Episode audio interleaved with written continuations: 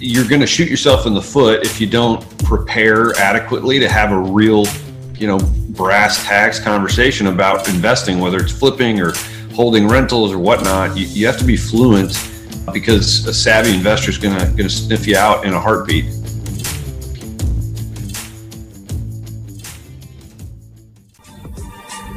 So the big question is this. How do most agents who don't have access to the secrets that most successful agents hoard to themselves grow and prosper in today's competitive real estate environment? That's the question. And this podcast will give you the answers. I'm Pat Hiban, and welcome to Real Estate Rockstars.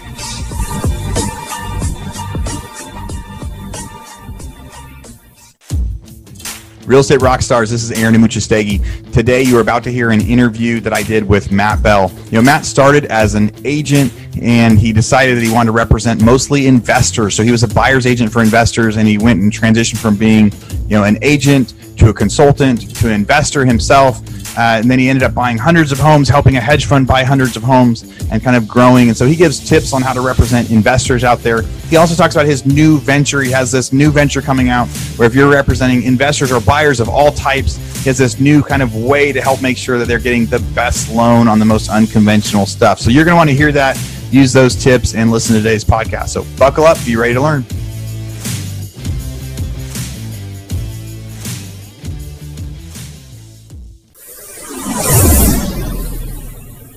Real Estate rock stars. This is Aaron Amuchastegui back again to talk to you about real estate. Today, I get to talk to Matt Bell. I'm so excited. I've talked to Matt you know, several times over the last few months, talking about all these new things that he's doing in the real estate world. You know, he was an agent, he's been a consultant, he's been an investor. Now he has this kind of new product that's going to help all of you agents out there to be able to, you know, help your buyers or help really expand different parts of your business. So I'm excited to talk about that with you guys today. And Matt, thanks for coming on. How's it going? Hey, Aaron, great, man. Appreciate you having me. Looking forward to it. Yeah, me too. So where where do you live? Tell everybody where you're where you're uh, calling in from today. I'm based in Charleston, South Carolina. So the southeast region is where I've been focused uh, over the last half dozen years or so. Awesome. The so where where were you born? Were you born out there? I'm a bit of a mutt, to be perfectly honest. I was born in uh, in Colorado and lived in Wisconsin for a dozen years, and then actually in Louisville, Kentucky, for about 20 and change until coming down south. So, and is Charleston your favorite place of all those so far? They all are really, you know, really special in their own way. I mean, it's hard to beat the Rockies. Uh, you know, I was in Loveland, Colorado, and it's gorgeous out there. But uh, as far as living in a in a culturally rich, I guess, environment, it, Charleston's hard to beat. I mean, cobblestones and the French Quarter, and I think it was rated the number one foodie city in the country. So there's fantastic uh, eats, and I'm a total foodie, so that's good. You know, and obviously having the ocean and, and all things vacation right at your fingertips is nice too. Yeah, we're gonna have to add Charleston to our list. You know, we're we're recent transplants out to Austin, Texas, and the uh, you know we we've lived in several different places, and all of them have different things to offer, and uh, that sounds very cool. So the so we're on here. We're gonna, I wanted to talk to you. You know, there's so much stuff we're gonna dig into today, but I'd love to start with you know as a real estate agent you know when you tell us about when you you know when did you start your career as a real estate agent? What did that first year look like? You know and you told me that you had actually been licensed over several states. So what did you know, what was the first year like? How did that transition into uh, you know being licensed in several different places? Yeah so it's uh, i have a best friend uh, also my first mentor who owns a turnkey brokerage in augusta georgia. And i'd had over several years conversations with him about his business and what he was into, all the while being miserable in my uh, pharmaceutical sales and medical sales uh, jobs. And eventually decided that I was going to move down south.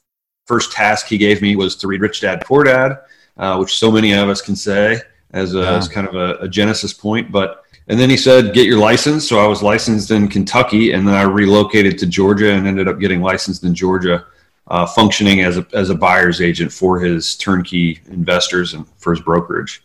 So awesome. So buyer's agent and the and so was it was it mostly in investors that was that was your pipeline and your specialty when you became an agent? Hundred percent. Yeah, I, I did not fall into necessarily the traditional agency role kind of good and bad. I think I saw parts uh, of the agency role, uh, but not all of it. So, uh, but that being said, it prepared me to jump into investing myself, which is kind of ultimately where I had wanted to, to end up. But uh, yeah, my first year, at least maybe year and a half, I functioned as an agent, just trying to find the next good investment property for his investors, which were not just local. He had built up a regional profile and, and had a lot of people that were ready to buy. I just had to keep them fed. So I was I was bird dogging everything, looking on HUD Home Store and Home Path and Home Steps, and you know all the wholesalers were were beating the door down, and I was trying to build that network. So it was uh it was a pretty exciting time. Uh, you know, drinking from a fire hose, but but fun nonetheless. You know, I think there's a lot of real estate markets out there like that right now, where there are a ton of investors, right? A ton of people that want to buy properties and they want to get them for a deal. They want to get them for opportunities to flip or hold as rentals. So there's a lot of people willing to spend the money right now, but the but there isn't as much product. So you know, you shared about that example of I mean, you were living that where these guys just needed deals, and so you ended up having to search all over the place. So you were, you know, you were their agent, but you were searching on MLS. But the, you know, tell me, tell me about what that was like. How did you stay motivated in between spots when you know it was getting harder and harder to find find deals? And did you have any secrets out there other than just you know working super hard and finding all those different places?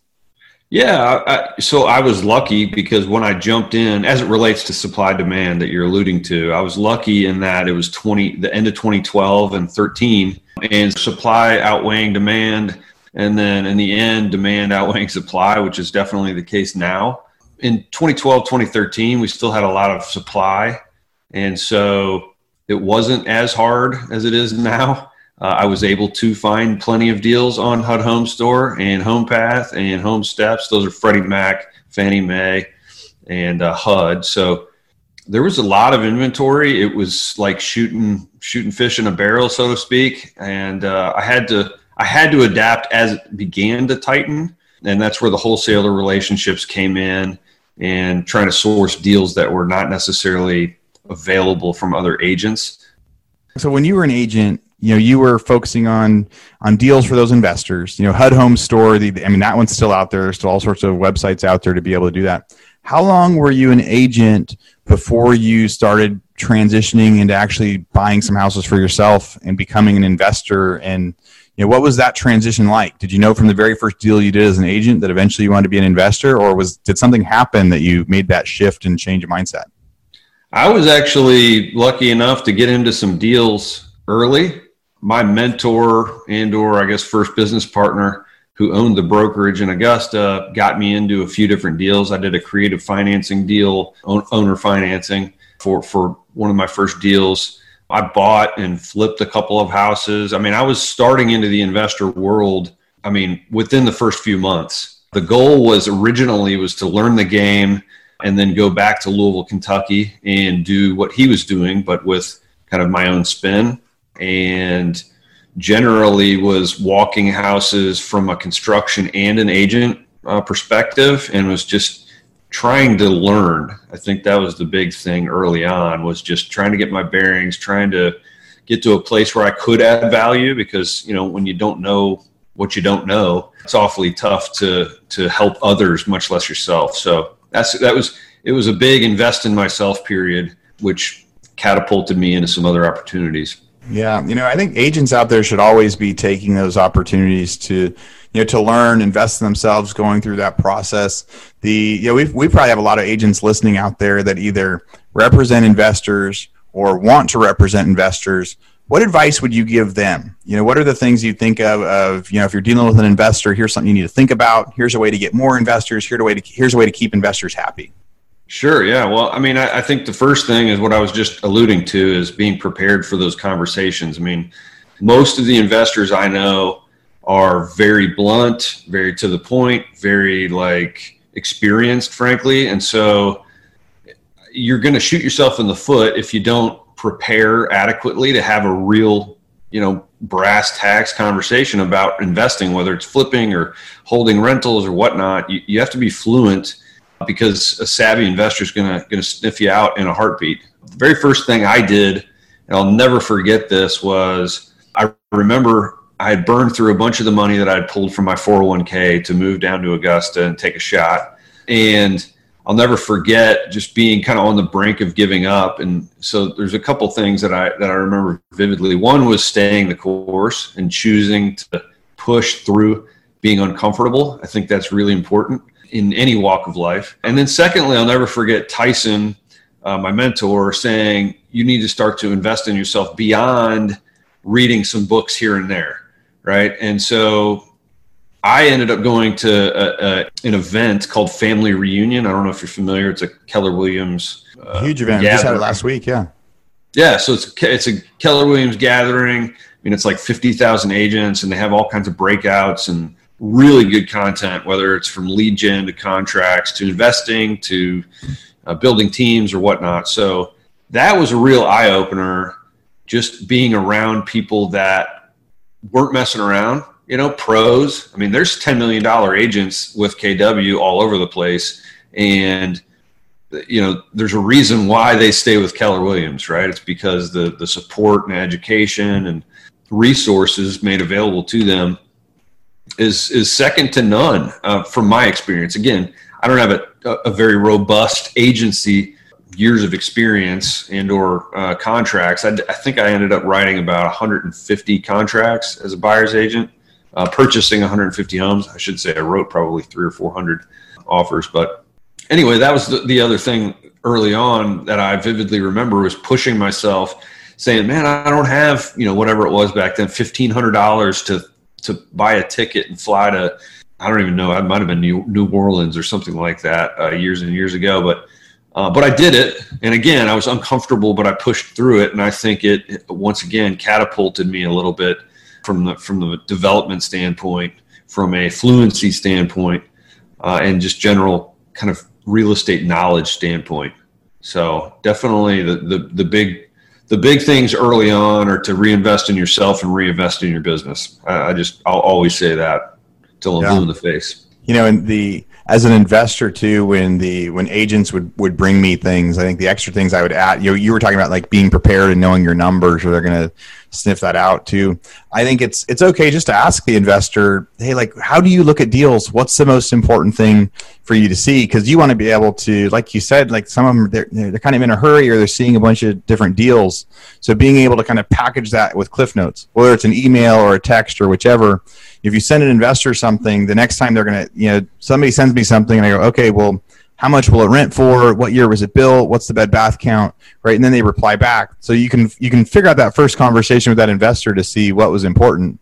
And yeah. then the next time if you're an agent now you repackage that too. So i think for me i think i totally agree with your point that it's about having the knowledge and having the answers but then also how can you get you know you know figure out which answers they really want quickly and easily to kind of get your foot in the door sure to, to get past you know square one yeah and then setting appropriate expectations right? I mean, that's a great, great point you just made is understanding the buy box of any single or group of investors. It's critical because that's that's the only way you're going to be able to put things in front of them that fit them.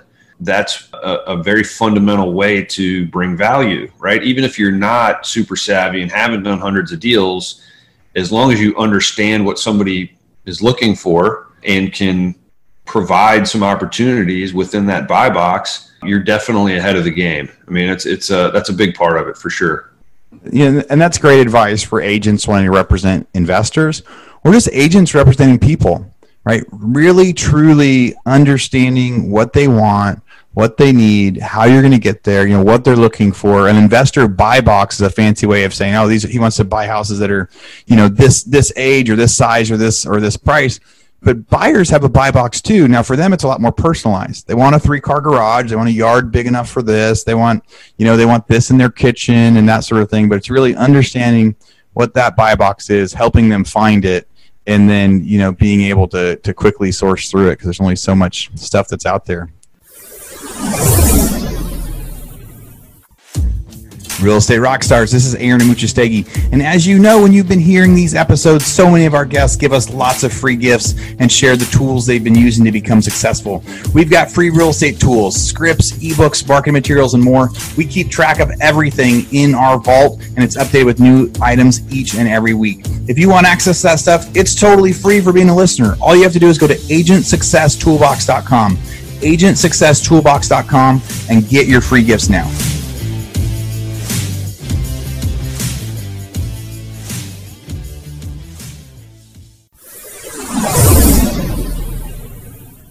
So you, you were an agent. You were transitioning the. Uh, I think you talked about how you got from a couple states, and then but you, you ended up doing it in licensed in more than four states. Was that and that was all as buyer's agent for investments? Uh, primarily, yeah. About a year and change into agency, I was living in Augusta, Georgia, and uh, in walks a hedge fund, and you know, a couple different things happened. They, I was I was prepared for the conversation. Number one, which is a big part of it. Uh, but they had called around to a handful of brokerages trying to find somebody to represent them. And thankfully, I was fluent enough at the time to have the conversation.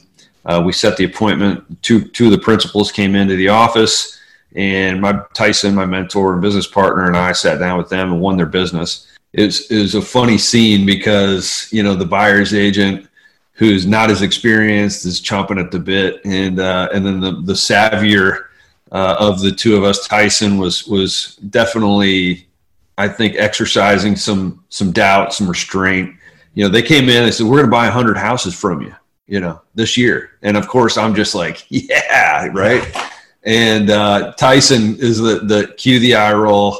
I'll, I'll, I'll believe it when I see it, right? Because he had heard this from others that had come to town before, and uh, anyway, they did. I ended up, uh, I think we bought 130 homes uh, that first full 12 month cycle with the fund. So yeah, shot out of the shot out of a cannon into uh, into you know earning some good commissions, but also uh, learning the investor world specifically from a from an institutional standpoint. Yeah, I had some of those same conversations in Northern California in 2013 of the guys coming in going, "Hey, I want to buy this many houses and and the and they and they bought and they bought thousands you know they came in they, they put us out of business back then and the uh, you know and everybody had to change their plan and and be nimble so the so you've ended up so so you got to represent a lot of people like that you know multiple states multiple things. Then you start doing investments for yourself. The how many investments did you do in the last year? And where were and what type what did those investments look like? What was the price? Where the cities rentals flips that sort of stuff? Yeah, so we believe primarily in an asset based decision making model. You know, I, I, firmly believe that sometimes it's it's a better rental than it is a flip. Sometimes it's it's better to assign a contract and let someone else buy it or take it down and list it, for instance. I mean, there's just a bunch of different things you can do with any given asset. And it's kind of a mix of the asset itself, but also where are you as it relates to your cash flow position you know, if I'm going to take on a flip, that could be five, six months down the road before I see a payday versus assigning the contract or listing it immediately or whatnot and, and accelerating that a little bit. But sometimes the bigger spreads come on those flips. And so you really have to weigh out kind of the pros cons uh, of that. So, so Augusta, Georgia, and Columbia, South Carolina were primarily where we focused the last couple of years. Um, I left the fund about two and change, and I had started an operating business in the last year that I was with the fund, uh, primarily to be a feeder for the fund. As we started to see those MLSs tighten up, uh, we we knew we were going to have to start sourcing properties elsewhere, and so it was nice to have a company to go to when I left the fund, and you know a company that already had a little bit of a footprint and a little bit of a, of a business model and a little infrastructure. But the last two years have been have been a challenge, man. Going from you know never ending money and overcoming any mistake with just throwing some more dollars at it to hey now this is this is on my dime and uh, those those lessons get a lot more painful so uh, i believe we bought i think we did 73 transactions last year uh, which was down significantly from the year prior i think we were in the low low 120s uh, last year, and it, it, it was a really good year two years ago. And then last year we ended up kind of having a hard reset in October. We parted ways with our, our CEO and needed to head in a different direction. So we are in process of rebooting the system. It very much burned it down and, and, and are trying to rebuild it the right way this time, something that's a lot more sustainable and a lot more consistent. But yeah, I mean, you know, when you say 73 and and feel defeated, I know there's a lot of people out there that think very differently, and uh, maybe that's just one of the things that I've taken from the fund experience was just how I how I view scale is, yeah. is definitely different than it once was. Well, you know, every, every agent out there should try to think of, you know, you want to set goals and realistic goals, but you also want to, you know, reach for the sky. And, you know, that's why I tell people like, you come up with that five year vision. I mean, the, so don't let 73 feel like, oh, I've got nothing I can learn from this guy. The idea, maybe that's your three year, maybe that's your five year, because this year you're doing 10.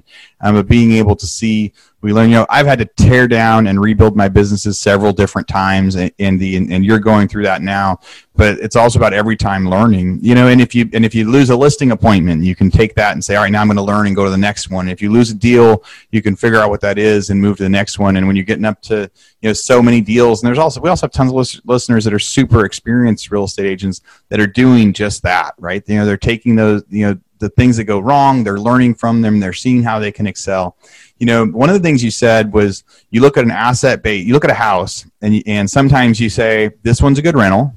Sometimes you say this one is a better flip than a rental. Another time you say let's just wholesale it. So the in just one minute, try to try to explain what why you would pick a rental, why you would why you would pick a flip, or why you would pick a wholesale. Just an example of uh, of what that really means around that hundred twenty thousand dollar price point.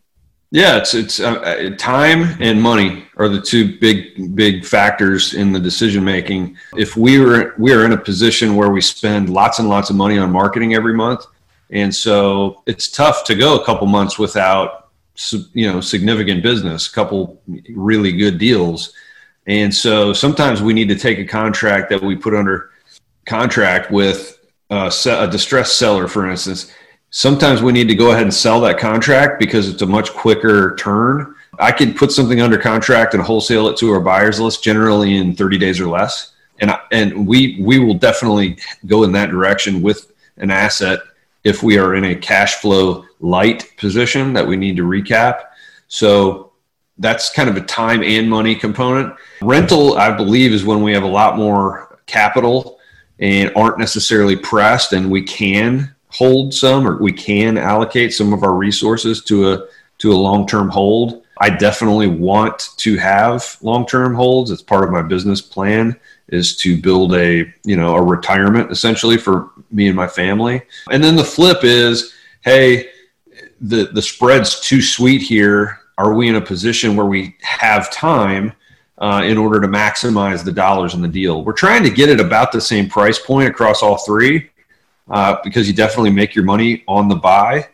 It just kind of it depends, right? It depends on where you are cash flow wise and where you are from a from a, a need standpoint on on both time and money. Yeah, that it makes that makes a lot of sense. So the you know for you guys, it's about if it's a deal, then it's looking at it and saying, you know, can we buy more right now, or should we flip it, or do we need money? You know, there's I think something to, to add. I, I think that, that you know I've had the same experience, but but some different things for us too. Some houses just aren't going to cash flow as good rentals. You know what we see as houses get nicer and nicer and price points get higher and higher. You know the ROI to make it a rental is a lot less.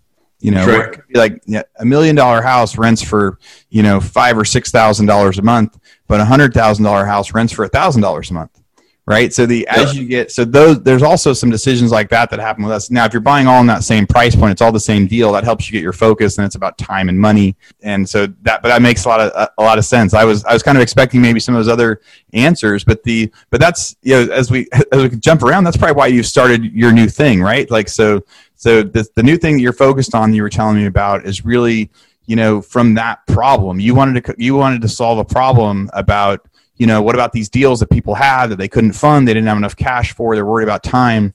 Tell us about your your new gig. What's uh, what are you what are you launching and and uh, and why is it going to help an agent out there? Yeah, so we're just out of the gate with with our most recent business venture, and it was definitely, to your point, born from some of the frustrations as an operator that we experienced in different states. It's Easy Button Lending is is the name of the company that we've just launched, and we can do lending in all 50 states, all deal types, all credit profiles. it I believe is is if not the most comprehensive, certainly one of one of the most comprehensive offerings that's ever been out there. Kind of like the lending tree of the private money or hard money world, if you will. One of the big challenges with private money or hard money is that it's fragmented, right? So like somebody trying to find hard money for a flip in North Carolina is is going to find a different answer or available answer than somebody in Indianapolis, Indiana, right? A lot of the the lenders out there only do several states. They only do certain types of deals. And I, for instance, I, I worked with Lending Home, who's a who's a large fix and flip lender based out of California, and they only did fix and flip, and they only did 26 states. Yet they did 1.4 billion in underwriting last year. So. Uh, it's a massive opportunity. But when I asked them if they had any desire to go national, right, to be in all 50 states, the answer was, well, maybe, maybe sometime down the road I could see it five to 10 years or something like that. And it's a, the need is now. I mean, especially for people that are trying to execute deal flow in different states. I mean, I don't want to have to have to go to four or five or 10 different lenders to try to find a different deal that will be funded, a different state that you know they can fund in. And so that's what we've tried to do is, is build a you know platform for investors by investors where it's a one-stop shop and and you can come to one place and, and have access. I think we have 132 lenders on the platform and uh, and they bid for your deal essentially. So it's just going to grow. I mean that that was the way you described it to me. So you know, for agents out there, you know, Lending Tree is probably a place you've heard of, and if not, you know, some of your some of your clients are going on there and they're saying, "Hey, I want to get a loan." And I think their slogan is when bank competes, when banks compete, you win, right? You're putting it on there, then all then all the lenders are going to compete against each other for the lowest price and that sort of thing. And you're doing the similar thing, but your point is with hard money lenders, there's some lenders that are only going to lend, you know, five or six million at a time, you know, nationwide, but they have certain parameters. And so, it, you know, but if they all, if they have all their money right now, they might offer lower rates than if they don't have as much to lend. And then being able to have somebody like I, I, I use a few hard money lenders, but right now I've got to reach out to them individually. And if I'm going to a different state, I've got to reach out to my other ones, just like that problem you said with lending home. And you guys want to be the guy that you're the only one they go to that they say, Hey, I need a loan on this. They send it to you. They put in the information. All the other lenders get together and then they feed, you know, quotes back through you. So you can say, here's your three hard money lender offers and here's your best one. You're going to go with that. That's right. Yeah. So the process would be you you input one two three Main Street in Dallas, Texas, and one of our loan intake specialists will call you and say, "Hey, all right, based on your deal type and your state, these are the four or five lenders that will normally loan on something like that or lend money on something like that. These are their normal rates." And so you might see a, a lender that's offering 70% loan to cost at 7% in one point, which is really cheap money. Uh, but you have to put 30% down, and that's a lot of a lot of money to put down into a deal. Uh, all the way up to 90% or even 100% loan to cost, where it's maybe 10 and three. Let's just say 10 percent interest in three in three points. A lot as an operator, a lot of times it makes sense to be able to choose. This same thing that I was talking about the time and money thing a minute ago is, you know, look, if if I'm cash flow light, I, I'm going to go with the the more expensive money because I don't have to put 30% down, right? But the, the flip of that is, the converse of that is, sometimes I've had a couple of really good closings that came up in a, a given month or whatnot that it makes sense to get cheaper money because I've got the 30% to put down. So it allows the flexibility to uh, choose based on not only the deal and the state, but also your, your circumstances. So, yeah. Man, I think that's going to be so helpful for so many people out there as, as, the you know the world is continuing to evolve and the and being able to find that technology where you can plug and play and submit it. And now here's your options, and then and then the you know the investor can now plug in those deals maybe into their spreadsheet and go, well, with this loan I make this much money, with this loan I make this much money, because just like they all have their own box, which could be a pro and a con everybody knows like I usually do 90 day holds or 60 day holds or whichever. Right. So you can plug those in, figure out what's best for you. The and for agents out there, you know, this is another option for your buyers. right? So now your buyers, especially if you take some of what Matt said at the beginning, you start to learn to represent investors and get to go, you know, do deals and find deals. This happens all the time where they get there and you go, "Hey, I found you a great deal," and and I mean, agents, you may say, "Hey, I want to buy this myself." Right, and that's to a point where now there's a lender out there that could that could say like, "Hey, yeah, you can, and this is how, and let's go through it. Or they can show you what your options are if you're able to get it yourself or you can present it to your investors you know that are making the offers say hey here's another option for you guys you know because they might say oh i can't right now i'm out of cash. Oh have you thought about you know using some of these other sources? You know whichever. So the i really think what you're doing is it's it's really cool that you that you took a problem that you solved that you kind of went through and learning through an agent and investor to see what people really needed and now you're out there and you're providing this new one. You know and for listeners out there the you know to find it you know to get a to get kind of a special link to get on there and check out what matt is doing and give it a try you know, go to hibandigital.com it's h-i-b-a-n digital.com forward slash easy button. Now that's going to have the link to you know this interview. It's going to have the YouTube link if you want to you know see us on here. You know we'll have some extra tips and things on there, uh, and, but there will be a, some some special links inside there too. So you don't have to write any notes right now. Go to the special link, go find it. You can go check out Easy Button that way. You can go submit stuff or at least see what they have to offer, and then you know we'll figure out what else we can we can share with you on there. So if Matt sends me anything else that we think is going to be interesting for you, we'll put it on that special link, and you guys can can see it. Matt, anything anything I'm forgetting? Any anything that people should should be thinking about when they come find you? Well, because it's such a unique offering, I do want to point out one thing that we do have 10,000 plus loan types. And so for the agents that represent buyers in all walks, right, in all kinds of different industries and niches, you can buy hotels, gas stations, multifamily, retail space, fix and flip, 50 rentals, one rental. It's it's it's as long as it's business purpose, we likely can fund it. So just wanted to throw that in there as just kind of a, an additional thought that it's not just the traditional fix and flip or the traditional rental. It's really anything and everything out there. I can't remember. We've got some funny things on the on our list. I don't even know why we have it on the list, but like marine a marina. If you want to buy a marina, yeah, you know, marina guy. That's freaking awesome. You know, real estate rock stars. The this will be an extra tool in your tool belt right? Being able to have something like this to be able to present and be able to represent your buyers better. It's just more options is good. You know, like the when banks compete, you win, and being able to go in. And now when you're competing against other agents, you're like, hey, I've, I've, got some great sources for you to do this. So go to hibandigital.com forward slash easy button. You know, check it out. Check us out on Facebook and Instagram. As always, come chat with us. The you know, give us some reviews. Let me know how we're doing as we're sharing content. We are committed to providing content for you out there. Real Estate Rockstars was, I think, the first podcast for real estate agents. It's the best and the biggest podcast focused on real estate agents, and we want to keep providing you great stuff. So hopefully you learned a lot from Matt today. Matt, thanks for being on and sharing so much knowledge, and I'm really excited to see what you get to do with your new venture.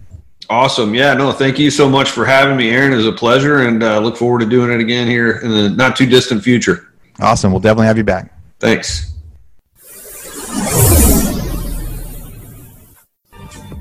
Rockstar Nation, thank you for listening to Real Estate Rockstars. Listen, I need a favor. If you find this free content helpful, if you find our downloadable items from each guest helpful, please, I need you to pull out your pointing finger, yes, the one finger that points at people, and hit subscribe.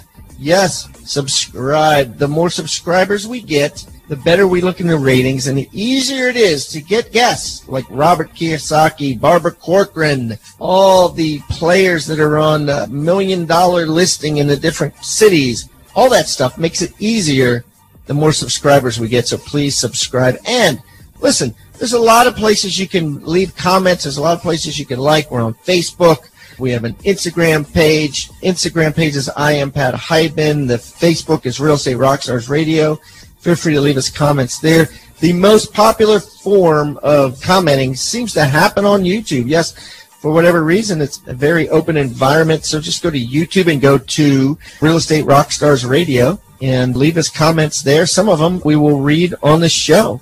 And we love your feedback. So thanks, guys, and I hope you are having a great day. Oh, and also, listen, if you're going to subscribe and you haven't already left us a, a review on iTunes, please do that too. Have a great day, and thanks so much, Rockstar Nation. I really appreciate you.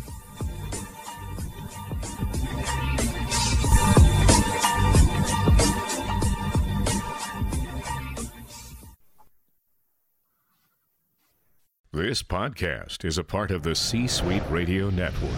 For more top business podcasts, visit c-suiteradio.com.